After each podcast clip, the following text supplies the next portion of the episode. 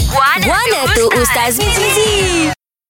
Ustaz Ya Ha, ni ada yang tanya ni Ustaz. Allah Hmm. soalan dia Ustaz kan? Benda soalan tu Apa yang boleh buat kalau dah terlanjur dengan pasangan sebelum kahwin? Ah, Ha, sudah. Tapi Hmm. sekarang dah kahwin uh, dua-dua. Berkat ke perkahwinan masing-masing sekarang ni. Jawab Ustaz. Ha, okay. Okey. berkat ke perkahwinan. Maknanya sebelum tu dia dah lakukan maksiat. Mm. Hmm. Tapi dia jadi juga kahwin Ah, dua-dua tu. Yelah, behedah lah Mak Syah. Ha, ha, gitulah.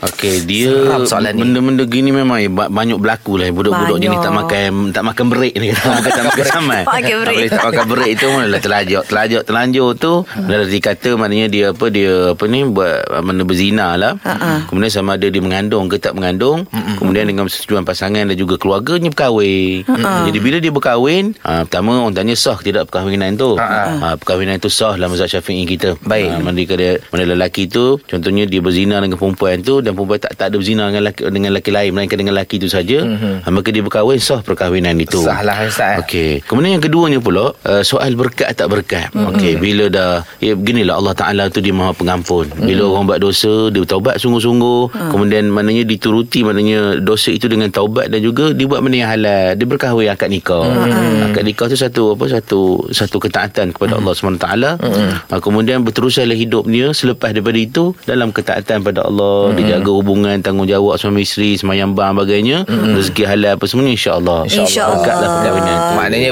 bertaubat lah. Ah. Berkat nama apa dia? Khairul mamdud. Khairul Ah, mamdud. Tumutubutu khairillahi fi syai'. Maknanya kebaikan berterusan berpanjangan ataupun kekalnya kebaikan Allah Taala pada sesuatu. Hmm. Manakala selepas daripada itu nak tahu berkat tak berkat, molek je perjalanan hidup dia berdua tu. Ah. Berkat anak bini besar Ah, bahagia tu. Berkat lah tu Ustaz. Itu eh. Ah, mana itulah tanda berkatnya Bertambah insyaAllah. iman Alhamdulillah. InsyaAllah Apa-apa InsyaAllah. pun bertaubatlah kita Ke jalan yang benar Janganlah buat benda-benda tak senara.